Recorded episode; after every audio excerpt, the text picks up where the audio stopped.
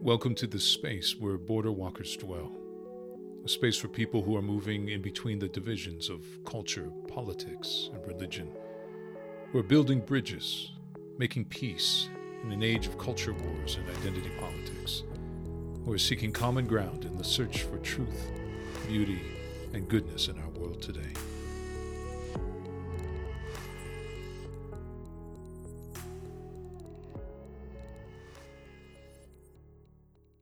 I want to welcome our listeners. My name is Lance Dixon. I'm Director of Campus Ministry at St. Mary's University. And I have to tell you, I have this wonderful privilege in my job. And that is that I get to walk alongside some pretty amazing students who are giving me tremendous hope because of the conversations that they're engaged in, the ideas that they're bringing. And one such student is by the name of Daniel Melville Jones, who I'm going to introduce to you in a moment. And Daniel one day walked into my office sharing this, this book that I'm going to ask him to talk about in a second. But in the book, it gave him an idea of who he is, and that is a border walker, as we're calling it. And I was so fascinated by this idea of a border walker, and it really became the foundation, the inspiration of this podcast that we're inviting you as listeners into. And it's an extended conversation. So Daniel, welcome. And I'm really kind of welcoming you as sort of unofficially, because as I alluded to, we've been in this conversation and we're really sojourners on this. We're kind of sharing this space together, but introduce yourself. Tell us a little bit about the book that you introduced to me and this concept of border walker that's at the heart of it. Thank you, Lance. And when I think of my own journey and even my own recognition of that vocation of border walking, I think of you as almost a mentor in border walking, someone who is called to something similar, recognizes that, and together we're able to grow into it together. And so this podcast and these events really are an extension of that vocation. So I'll introduce myself quickly. I am currently a student at St. Mary's, but my story starts from a much more sheltered environment. I grew up in an evangelical subculture. I grew up on an acreage, going to a rural church, and my childhood was very loving with a lot of great people, but I was surrounded by people who looked like me, who had the same political beliefs, the same religious beliefs, and although it was a sheltering, nurturing environment to be in, it didn't expose me to, it didn't encourage me to cross any kinds of borders. Mm.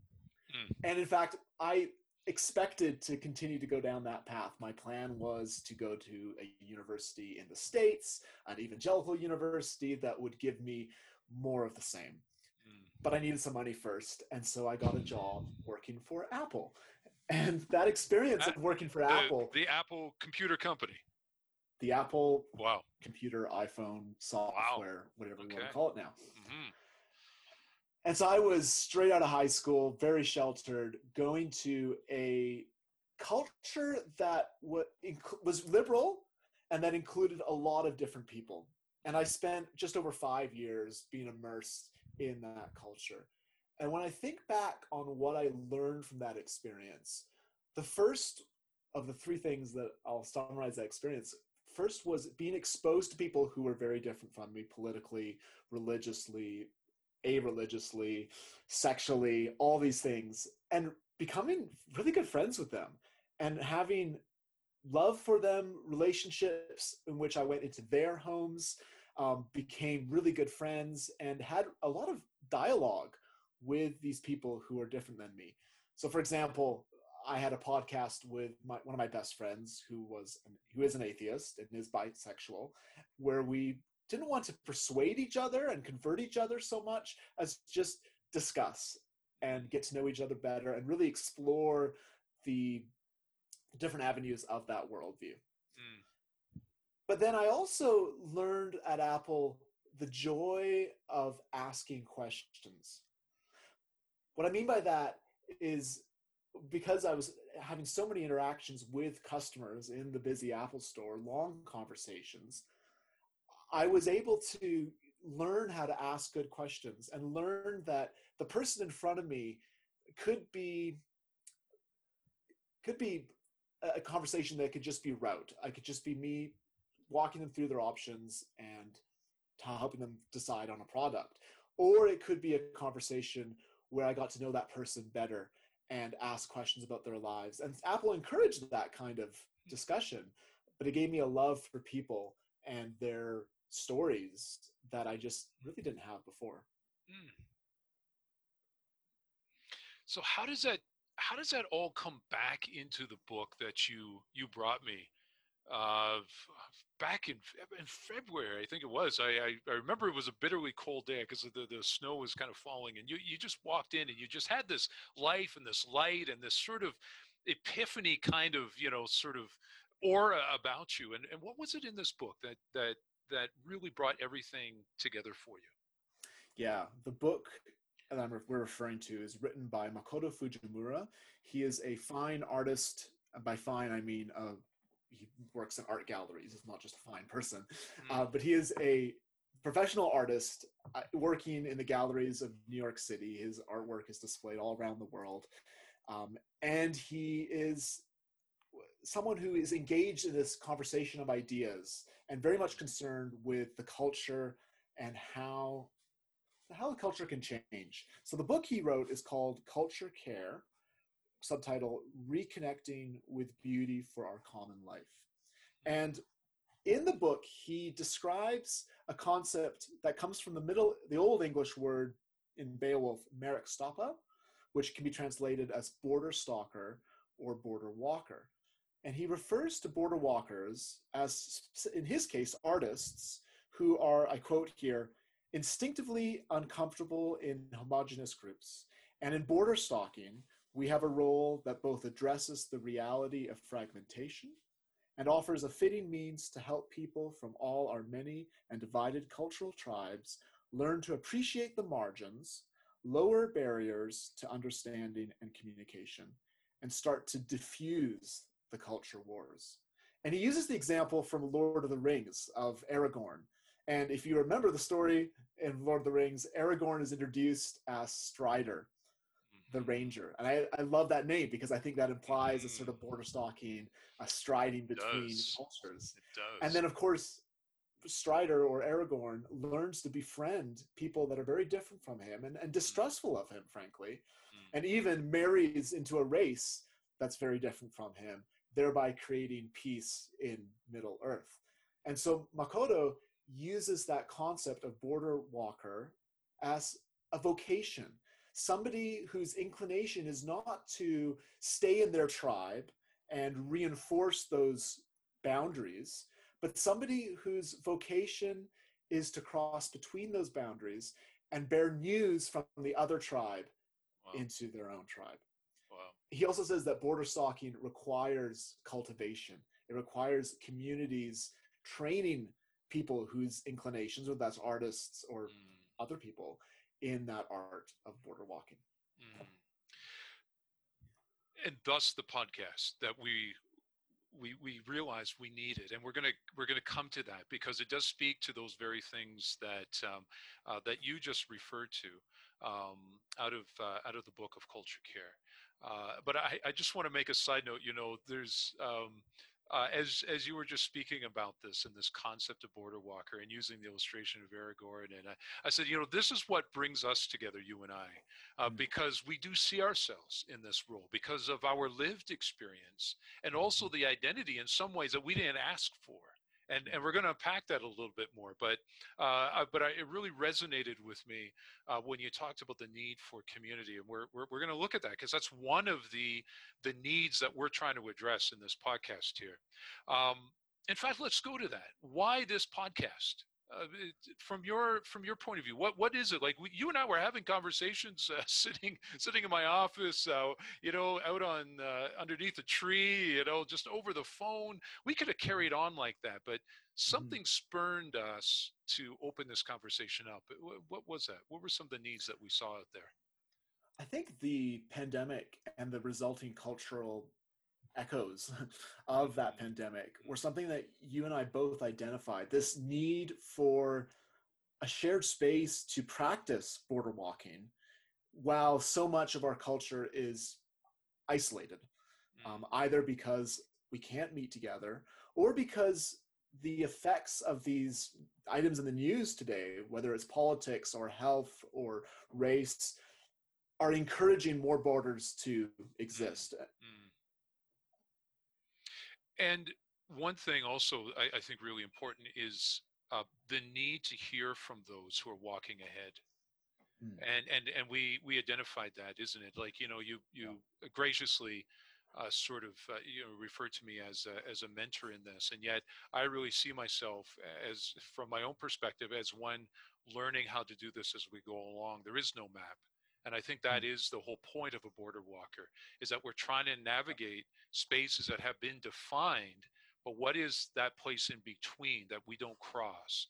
And who are the people that are already immersed in those spaces that we can gain insight from? We need to hear from them and how to do this to give us some hope for the journey. So that's another need I saw. Yeah. What other need do you see that we hope to accomplish in this podcast? Just before we move away from that one you identified, I think it's finding people who themselves have practiced border walking well and learn that posture from them. Yes. And so Mako, in his book, locates historical figures who did this well. He lists Vincent van Gogh and Emily Dickinson as two artists on the borderlines of faith. But I think, Lance, you and I both know of people, either authors that we've read or figures whose works we follow, that are doing this right now, that have that attitude of border walking. And we need to learn from them. We need to adapt their practices in our own spaces and listen to how they're doing it in their own space. Well, let's turn to that a little bit. Who are some of those people? Let's look at some of the issues that we've really focused on and occupying our minds. We might have a particular passion for. Some of the borders that we hope to learn how to navigate through this podcast, in our conversations as we invite people in. Can you name one such border, just as an example of some of the topics that we're really going to try to address here in this podcast? One of the borders that's on my heart and mind for the last few years, but especially right now, this political moment that we're in, is regards the topic of Donald Trump. Oh boy. He's on the news all the time. He's in our Facebook feeds all the time. He's in our conversations all the time. But here, Lance, here's where I'm struggling as someone who wants to cross borders. Right. When I look at the policies, the moral attitudes, even the behavior of Donald Trump, I'm repulsed. I have this ethical aversion to the things that he's doing. Okay. Yet, I know that there are a lot of people, many from my own background as evangelicals, who maybe they acknowledge some of those issues, but they still support him. They find other reasons in their minds, maybe greater moral issues, that allow them to support this figure. And for me, that's a tough challenge because I don't want to lose my convictions. I don't want to... I acknowledge that the reasons I abhor what he's doing are moral issues that I think we can all agree on. And yet these friends of mine or these people in my parish or these neighbors are people themselves who I want to acknowledge as people. And I don't want to alienate and hate even, or put a border up in that way between myself and them. So to articulate that again, how do I stay friends with people who think that Donald Trump has any moral credibility and any reason to support him? Does that make sense? 100%. You know, I think it's a really helpful example because there can't be a more divisive figure today in our broad culture than Donald Trump. And you either love him, you know, you're with them or you're against them. I mean, there is no middle ground with this guy. And I think this is a great example of something that people really do run up against, is that person, you know, like, you know, this in a few days' time in Canada, we'll all be sitting at the Thanksgiving table. And I think there's probably, you know, every third household that has got the proverbial Uncle Bill who's going to be sitting at the table, is going to say something regarding the politics of today that's going to, you know what I'm saying? That's going to say something really offensive. That's just going to set everyone off. And if people are just going to be like throwing potato salad at this guy, right? And I think what you're speaking of is so vitally important because these borders run right through our very households. Yeah. They run right through our very relationships. And we either just, we attack these borders or we just turn our backs to them. And, and Trump brings that out in people like this, he demands a polarity of thought. Mm-hmm. How do we navigate that border? Because his influence is great. Now, in 4 weeks' time, this all may be a moot point. However, I think the underlying issues will still be there. Absolutely. I mean, he's just tapping into what already exists. I think we can all acknowledge that. We need to acknowledge that. This isn't about Trump. This is about a polarization that he's just manipulating that's already in existence. So it's such a great example. And I think your point about keeping the person in front of us. How do we humanize that person whose views we just cannot agree with? How do we do that? And you're right. I, speaking personally, I need somebody to help me navigate that and figure it out. And, who's sort of found a way to talk with the Trump supporters and the people who just kind of seem to uncritically accept him. What is the greater need underneath that to do so? What value are they trying to hold on to that somehow he is embodying? Because there's a real loyalty there. What's going on? I don't want to ignore that because there might be something really important about our human story that they're trying to tell. Absolutely. Yeah. How do you respect the person while also not losing your own conviction? That's right. Yeah, I think you got it. Great example. Thank you for that, Lance.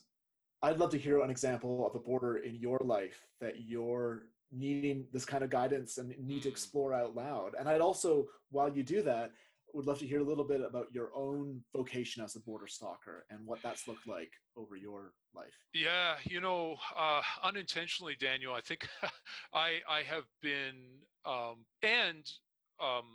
both unintentionally and actually not willingly, have been something of a border walker. I grew up, I want to say your account of Aragorn spoke to me in a way that I actually hadn't quite appreciated that character before in that story. I like this idea of Aragorn kind of crossing the racial sort of divisions in that Middle Earth. And I grew up as somebody who is in a biracial home. My father's a Black Canadian, born to illegal immigrants. There is no record of my grandfather ever existing in this country. Nothing, not a birth certificate, not even a landed a record of him being on the ship. All we know is he came with his parents, his freed slaves, arrived again. We're expecting in Nova Scotia, again in the middle of a night, and settled in Africville, and that's where he grew up his early childhood, and then my father, born and raised in the East Coast, eventually came to Acadia, and he met a young woman who, from a small town on the South Shore of Nova Scotia, Sydney, God bless her. It was the 60s. And everybody thought the world was going to be okay, and this is a new day. And she naively married this, hopefully, maybe she had hope. She had hope, and this that color didn't matter. And there they were. They met at Acadia University. And my father always aspired to be a pastor. Grew up in the Anglican Church, and really had on his heart he wanted to be a pastor, and the time came where he felt like he was ready to present himself, and the bishop, and I'll call him out, Bishop O'Neill was his name, said to my father, There is no way I'm going to put a colored man in charge of a parish in my diocese. We just, wow. that would just be the death of me. I get what so year much. Was this? This would have been, don't know the exact year, but let's put it at the early 60s, just because of all the, sort of the other events. And if we move backwards, it would have been in the early 60s. I don't know the exact year, but just how things unfolded. My father ended up with my mom moving from province to province, looking for a place, a church that would accept him. He was offered a job outside of Ottawa as a summer camp director, Bible camp director, and then he happened to be in Toronto for a conference. And this gets back again to this, I think the point that one of the needs in this podcast is community. And my father heard about a conference happening in Toronto for Black clergy. And he thought, I wonder if I can go there and sort of hear what I need to hear about how I can navigate this, all these barriers, right? Yeah. And so maybe if I go there, I can get some wisdom. How do I navigate all the barriers I'm coming across? Anyway, long story short, one of the speakers was Jay Walker, who happened to be the lead pastor of St. James Episcopal, Black Episcopal Church, a historic Black church in Detroit, because it was right on the shores of the Detroit River, and it was the last stop on the Underground Railroad before people crossed over into Canada, into Buxton area, which is where many of the Black refugees settled. And Jay Walker heard my father's story, and he said, "Come with me. You need to be with your people. We're going to Detroit." So my dad drove back up the 401 to Ottawa, just outside a little small town, packed up our little family. I was just a little baby at this time, and just off we went. And there I learned very quickly the politics of race. Even though my father was Black, my mother was white, because of the politics of race in the U.S., I was Black. I was legally and culturally, that was my identity. When we moved back to Canada, I was like, what? I wasn't Black. I was called by my teacher in school, mulatto. I said, what's mulatto? I went home. I said, what's mulatto? My mom said, your teacher's called you mulatto. And then that's when I started to realize race was a reality, was something, right? That this was a social construct, because, and I couldn't articulate it at that time. However, long story short, there's been and I had to live with this ambiguity and trying to justify and fit in my whole life. And it's been a long process. Now, I've really worked at reconciling all of those pieces. But as I do so, I become more aware of just how deeply painful racial conflict and racial injustice has been for people, including my father, his family, but for so many people around us. Today, race is such a divisive topic, and we see that today. Like how it's just kind of blown up all over again. Yeah. How do we navigate race? White people don't want to talk about it. Blacks are angry as hell. Indigenous don't even hear their voices, and yet we see that as a part of systemic racism. And what's the third way of understanding race? It's not a debate. What can we do about this? Very quickly, somebody I look down the road and I just see really sharing some insights. She's worked so hard at this, is a person by the name of Rhonda McGee. She's a professor of law at the University of San Francisco. And she talks about the limitations of political activism. See, because what happens is immediately, as we see in the riots that took place, you have people fighting against racism. And then you have this other group who feels their privilege and their power, their place is now being threatened, right? Pushing back. And she says the problem is the limitations of political activism is that it just reinforces people's identity. It's another border. It creates another border. And so we may all fight for structural justice, and we may fight for the transformation of society, but we have not addressed the root issue itself. And in fact, it actually confuses it now. because all we've done is we transferred power, but we haven't addressed the issue. So the landscape has changed. What's that? What would you identify that underlying issue as being? Well, and this is where we need people who are in the trenches, on the borders, right? Helping us hear it and listen to it, because they're crossing over. They're learning how to have these conversations and to really listen.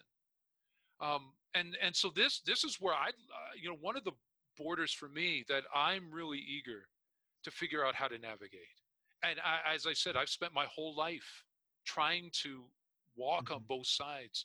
But I think it's more than that now. I think border walkers need to bring that conversation to the surface and need to invite other people in so that we can really broaden and have a social conversation about this. So Rhonda McGee,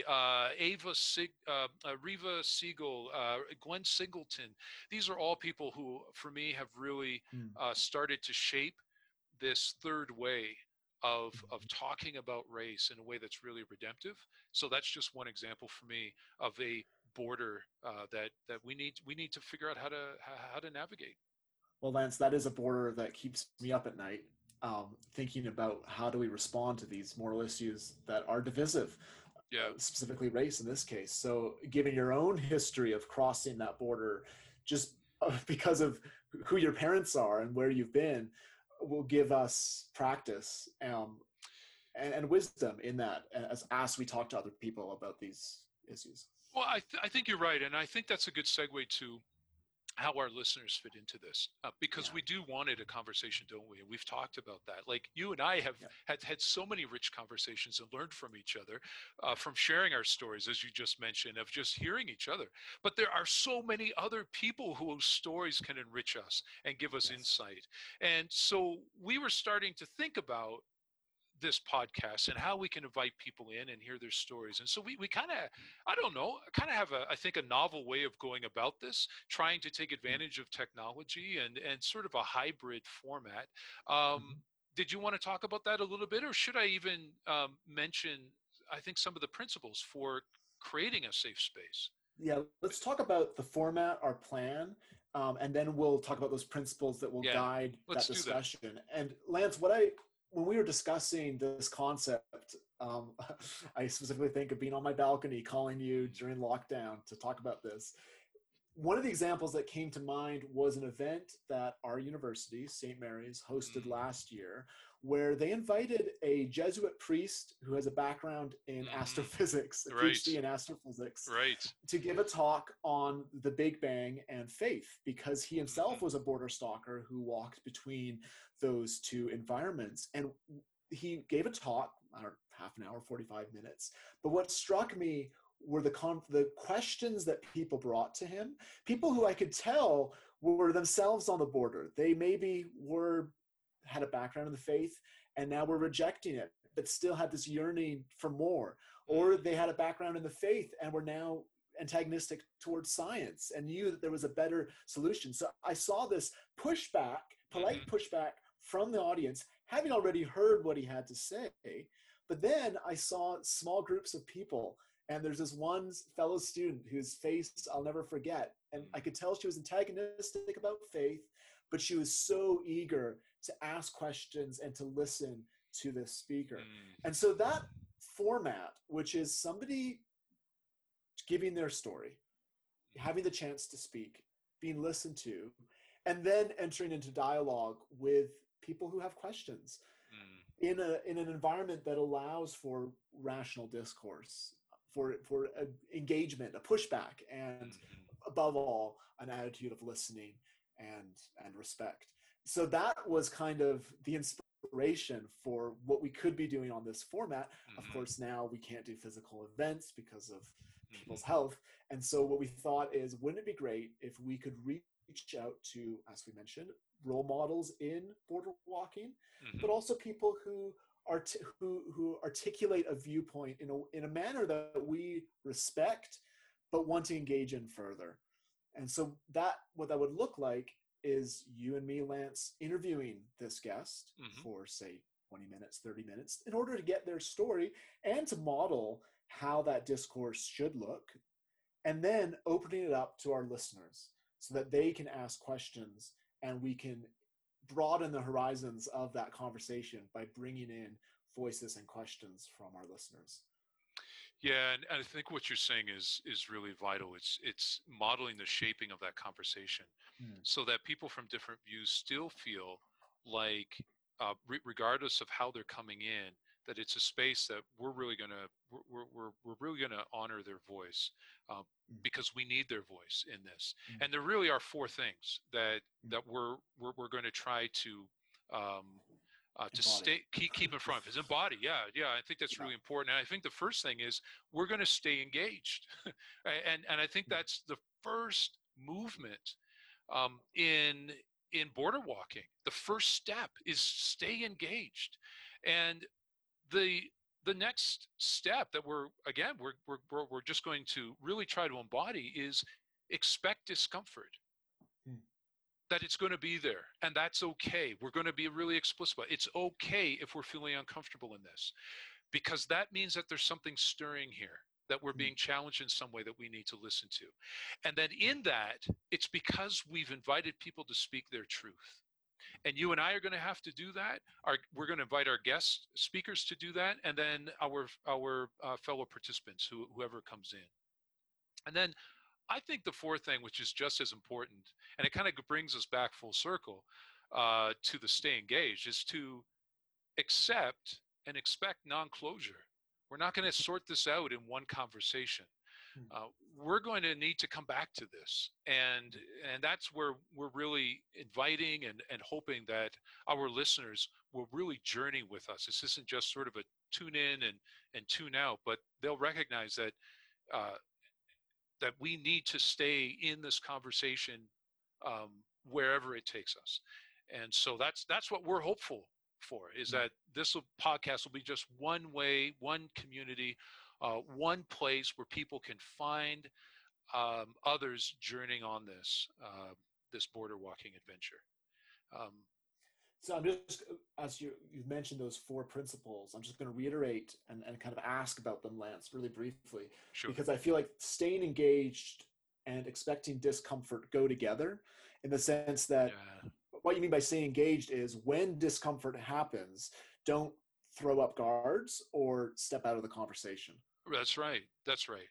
Yeah, stay present.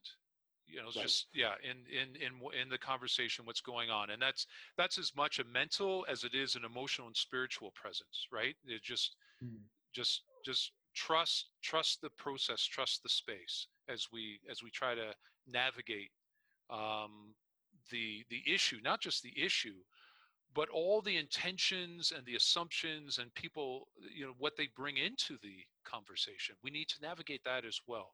Yeah. And then the next two stages, speak your truth. The way I kind of phrase that is maintain conviction. So there's a place for your own conviction, and that's important, but do it in the context of discomfort and having that challenged. 100%. That goes back to your initial comment about, wanting to be friends with those who kind of seem to just accept or love Trump, and yet you don't want to lose your own self, your own sense of conviction, as you just said, in the conversation, because those are deeply important to you. And you want to stay humble. And I think that's where that last, accept non-closure, it's almost like don't put the border back up. We spent this time walking the border, maybe taking some bricks out of that border so we can see between them. And that doesn't mean that you have to stay on that border line. You could be more at home. I think that's something that Makoto Fujimura emphasizes, is that there is a homeland, and that's okay, but don't put that border back up. Expect there to still be holes in the border and that non-closure that comes from leaving those holes in place. I think that's beautiful what you just said. Those 2 points are so insightful, is the humility of the journey, and as well as the freedom, the invitation to go back to the place of familiarity in order to find your voice again, and then to come, because that wilderness has its own dangers as well. As you cross over into a border, there's going to be a time of uncertainty, of non-definition. And it's very easy for us to lose our way, our identity, our voice, if we don't return to it again. And hopefully changed And that's the point. By engaging in this, we will be changed. All of us will be changed, hopefully, in a good way. Mm-hmm. Well, I'm just conscious of time. Daniel, is there any final comment that you want to leave before we close this? Yeah, let's just reiterate, because I don't know if it was as clear when we were discussing this, those three aims that we have for this podcast. Good. And then let's just summarize the next steps and what listeners can expect. So the three aims: number one, we need to hear from others who are successful in embodying the border walker vocation. Yes. Mm-hmm. Number two, we need a community in which to practice border walking. And that's why we're doing this as a live event, which we'll get to soon. That's right. And then the third is we need space for rational discourse. We need pushback. We need disagreement. We need to practice disagreement in a way that does mature us. Going back to your last comment, it does push us forward. And that's where people's truths come in. You know, that truth is an essential element to a rational, honest conversation. Mm-hmm. It doesn't mean we're right. It means that we're speaking truthfully, honestly. Right. And that's, I think, the foundation of a rational discourse. And that's a border itself. No rhetoric, no polemics. Let's just talk real. That's what we want to accomplish here. And so then the plan going forward is we're going to be reaching out to some guests, people that you and I, Lance, have learned from, people who have embodied this as we discussed, and inviting them to join us. But those conversations won't just be recorded for this podcast. They will take place live on Zoom.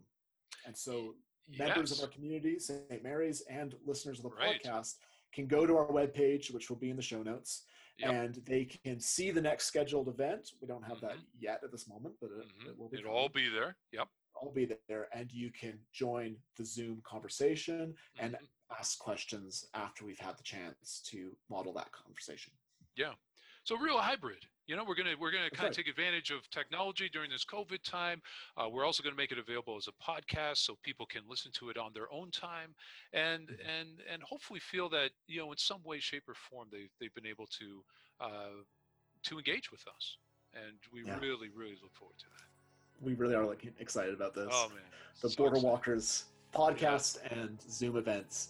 So do take a look in our show notes for the webpage where we'll have the next scheduled event. And of course, you can subscribe in your podcast app and get the next episode once we've recorded it. Daniel, thank you for you being you. And I can't wait. I can't wait to be on this journey. Well, Lance, thank you for being a mentor in border walking, and we look forward to walking together in this vocation. Amen.